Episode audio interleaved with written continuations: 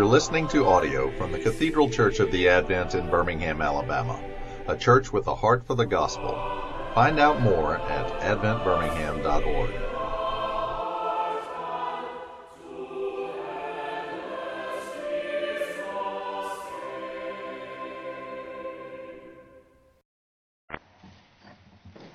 Now, Father, may the words of my mouth and the meditations of all our hearts be always acceptable in thy sight. O Lord, my rock and my redeemer. Amen. Uh, well, this is the, the third week of uh, being in Matthew for a season, and this is the first of several discourse passages that we'll be looking at the beginning of um, the Sermon on the Mount. Today, of course, we're looking at the uh, well known Beatitudes, which begin the Sermon on the Mount, which goes across several chapters, actually. Uh, and we won't look at all of the Sermon on the Mount, but uh, some excerpts from it. And uh, just to give you a little sort of set the scene of uh, what's happening here when Jesus uh, begins the Sermon on the Mount, uh, just prior to the sermon, we witness Jesus calling disciples who immediately follow him, dropping everything to immediately be his followers. Uh, he's teaching throughout the whole region of Galilee, we're told, and healing people of every disease and affliction. And this causes his fame uh, to spread throughout the region. And so people, uh, therefore, bring more and more sick people and demon possessed people for him to heal. Uh, and people come from far and wide uh, to follow him and listen to what he has to say. And also, so far in chapters 1 through 4 of Matthew, uh, we've learned a lot about uh, who Jesus Christ is, uh, what his identity is. Just listen to some of these, um, these names that have been attached to him. He is the Messiah or the Christ, the Son of David, the Son of Abraham, the Savior. Emmanuel, which means God with us, which harkens back to Isaiah the prophet, or the shepherd ruler from Micah chapter 5 that we saw last week. He's a Nazarene, the baptizer by Holy Spirit and by fire, the Father's beloved and pleasing Son, and the light of the nations. It's, it's quite a resume, or quite the CV. And it's this one who would teach uh, the disciples who come to him as a crowd and gather around him. And think about that crowd coming from far and wide to listen to what he has to say.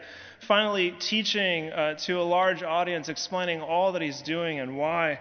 Later in Matthew's gospel, when commenting on the crowds, and you hear this in, in Mark's gospel too, uh, Matthew says, when he saw, when Jesus saw the crowds, he had compassion for them because they were harassed and helpless like sheep without a shepherd.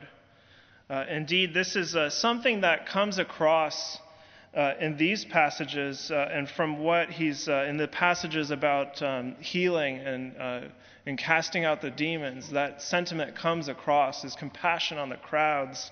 And this comes out also in what he's about to say in his Beatitudes that compassion that he is both benevolent and compassionate comes across clearly in the Beatitudes. Uh, and as I said last week, Matthew's uh, gospel is uh, emphatic about the identity of Jesus Christ as king, as, you know, capital K, king of the universe, king above all kings. And so thank God we have both a benevolent and compassionate king uh, in the Son of God. You know, because it, it it could go other ways. But in Him, uh, thank God, we have compassion and benevolence. And so let's walk through uh, the Beatitudes quickly, uh, shall we? I mean, it's, uh, you could spend a long time sort of um, uh, expositing it, but I just want to kind of walk through it quickly to, to see broadly what's happening here. You can follow along in, in the bulletin. Um, there are, three sections in the Beatitudes themselves, at least that I see. Um, and uh, they go like this there's uh, verses uh, 2 through 5, which you could call these the sort of passive or um, suffering categories of the people that he describes. These are people who are in need of mercy. They're the poor in spirit, those who mourn, and the meek. So, verses 2 through 5, you see the first category of three, which are the, the sufferers um, those who need mercy. And then in verses 6 through 9, you could call these the sort of active, whereas the ones before were the passive. Here we have the active, or you could almost call it the sort of the activists, the active category of people who are blessed. Um, these are uh, people who are seeking justice, presumably for those who are just above in verses 2 through 5. those who hunger and thirst for righteousness, the merciful.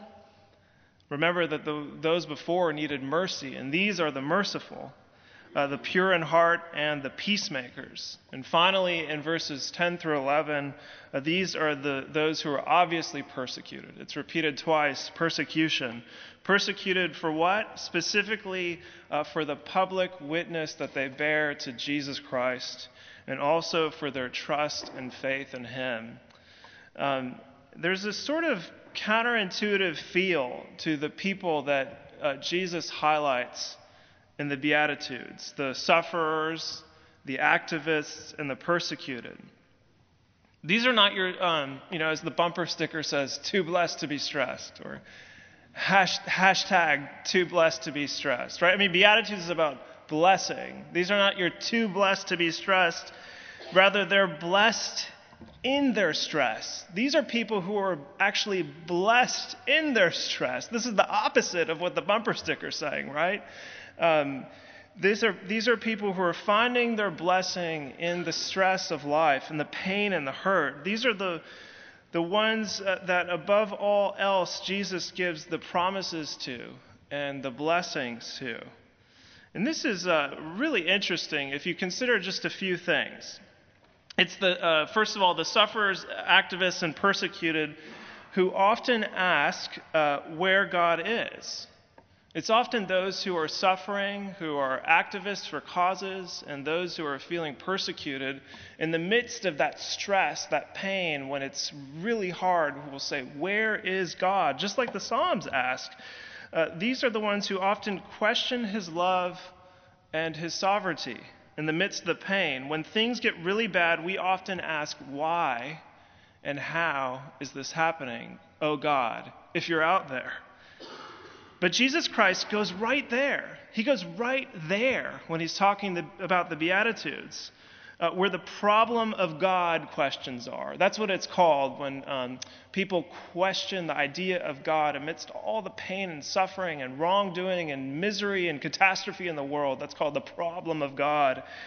Jesus goes uh, right there with the Beatitudes. And he doesn't give a, a, theodicy, which is a sort of philosophical explanation of how you can reconcile the omniscient, omnipresent, omnibenevolent God, all knowing, all good, all powerful, with hurt in the world. He doesn't, he doesn't even give an explanation reconciling these things. Rather, he says blessings on them and promises them heaven and earth and everything else in that list. I mean, just consider uh, Job's counselors. Remember the book of Job, his friends, who try to explain away Job's suffering? At the end, we learn that God was uh, there the whole time, alongside Job, blessing him the whole time in the midst of his suffering, blessed in the stress. Not too blessed to be stressed, but blessed in the stress was Job.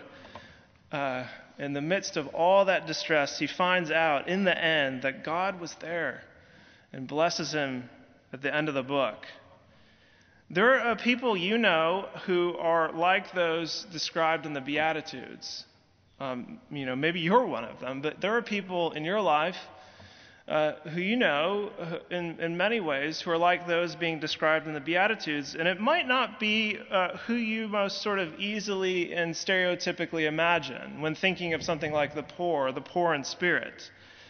They might be your wife, or your son, or your estranged brother, or your domineering boss, your anal retentive next door neighbor in your gated community or the lady you avoid in the office, or maybe it's that couple who seem to have everything together. Their house is pristine and they have the right cars and the right clothes and their children are well behaved. It might actually be them who are uh, the poor in spirit that we're talking about here, or the ones who hunger and thirst after righteousness.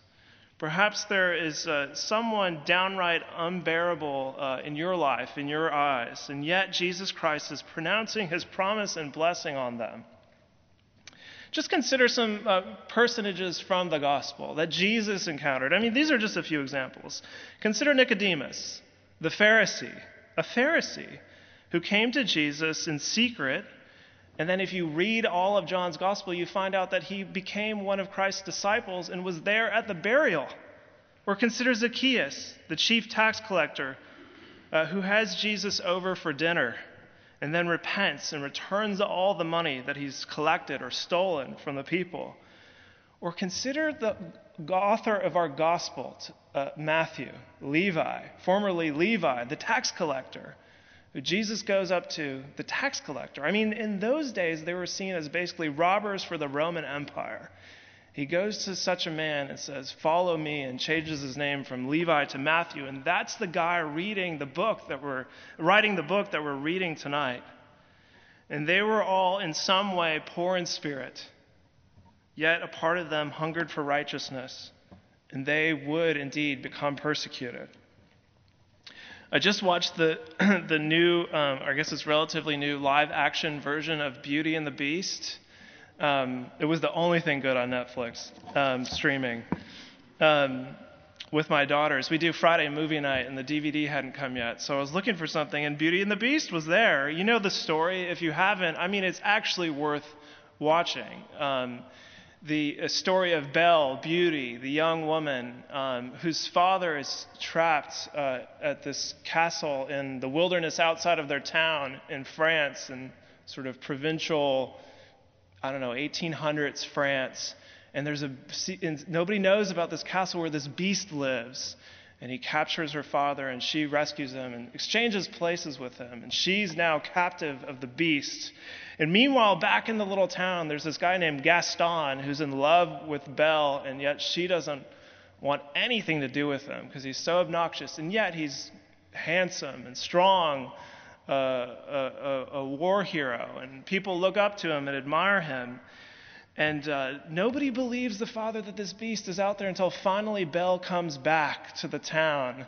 And she, meanwhile, she's kind of fallen in love with the beast, her, her, uh, the guy who's kept her prisoner, and he's fallen in love with her.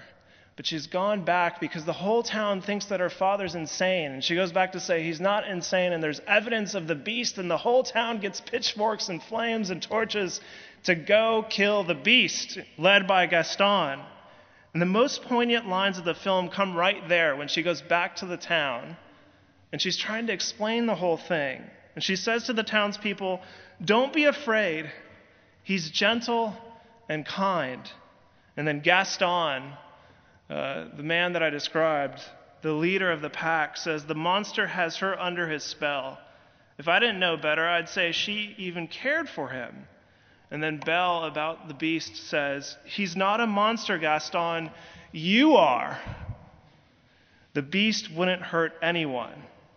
And so you see, it turns out that the beast was a quote unquote beast because he was never loved until that point. The sort of, he was, the, he was, uh, the spell was cast on him because he was unloving, an unloving prince, but he was unloving because no one had ever loved him. He had a terrible upbringing.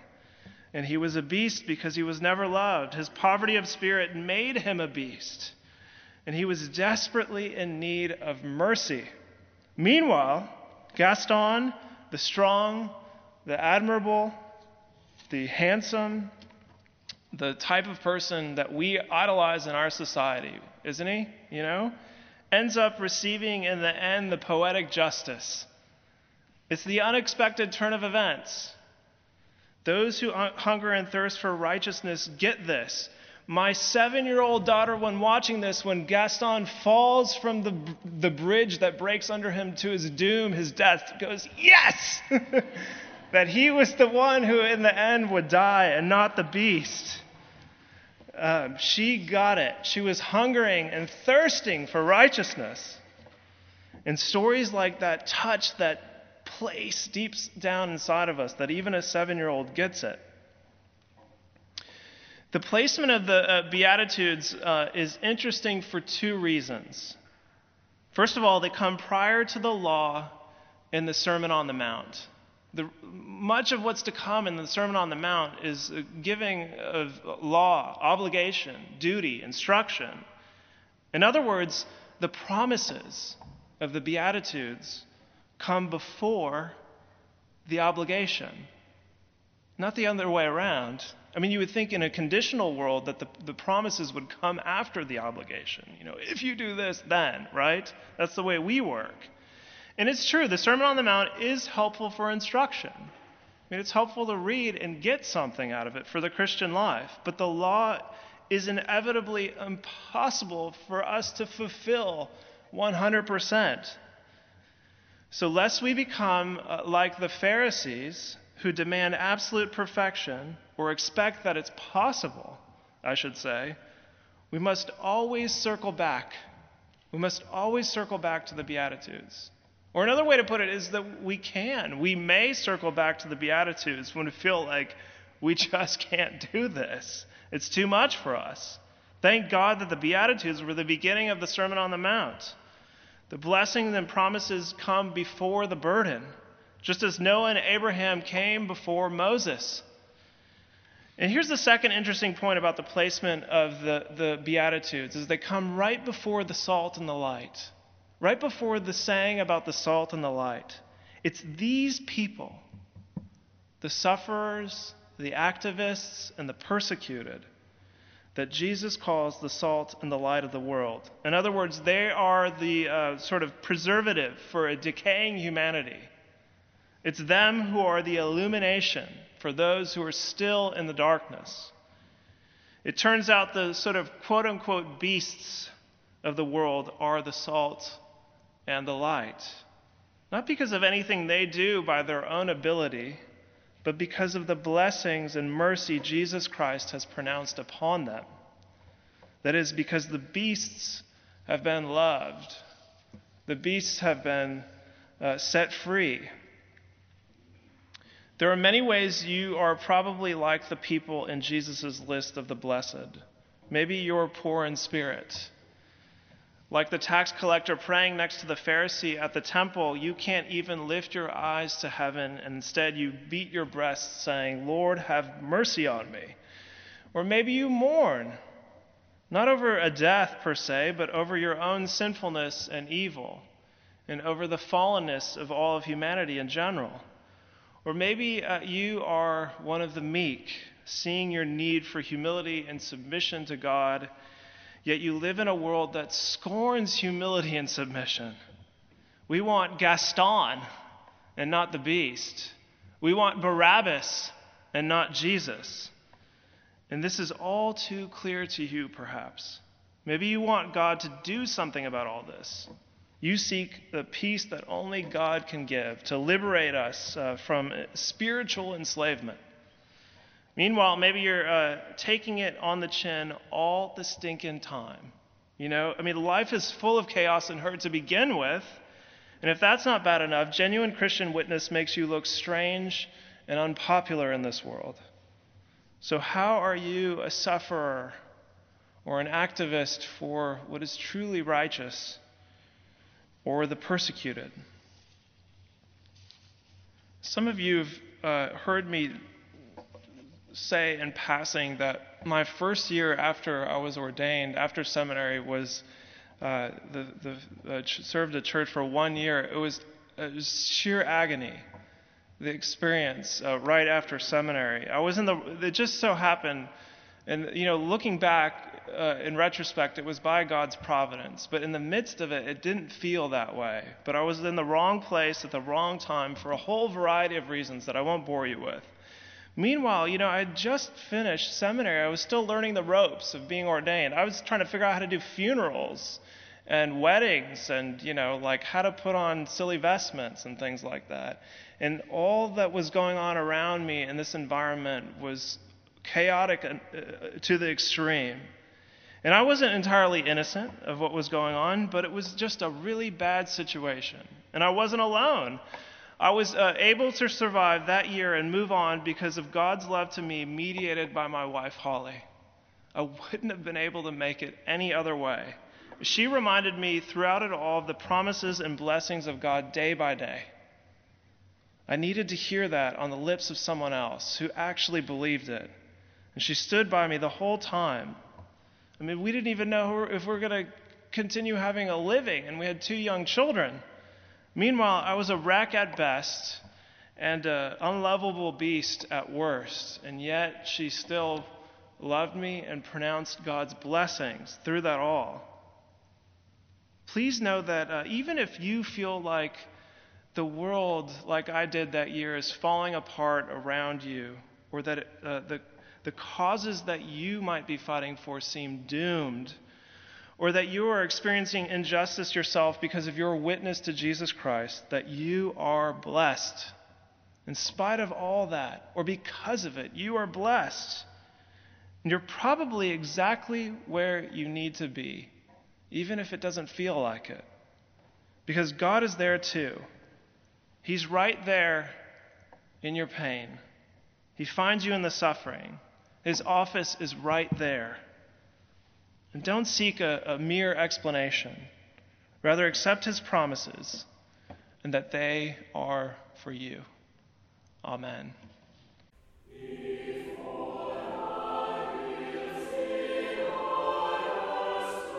You've been listening to audio from the Cathedral Church of the Advent. If you live in Birmingham or find yourself visiting, we hope you'll join us at one of our Sunday services. Find out more at adventbirmingham.org.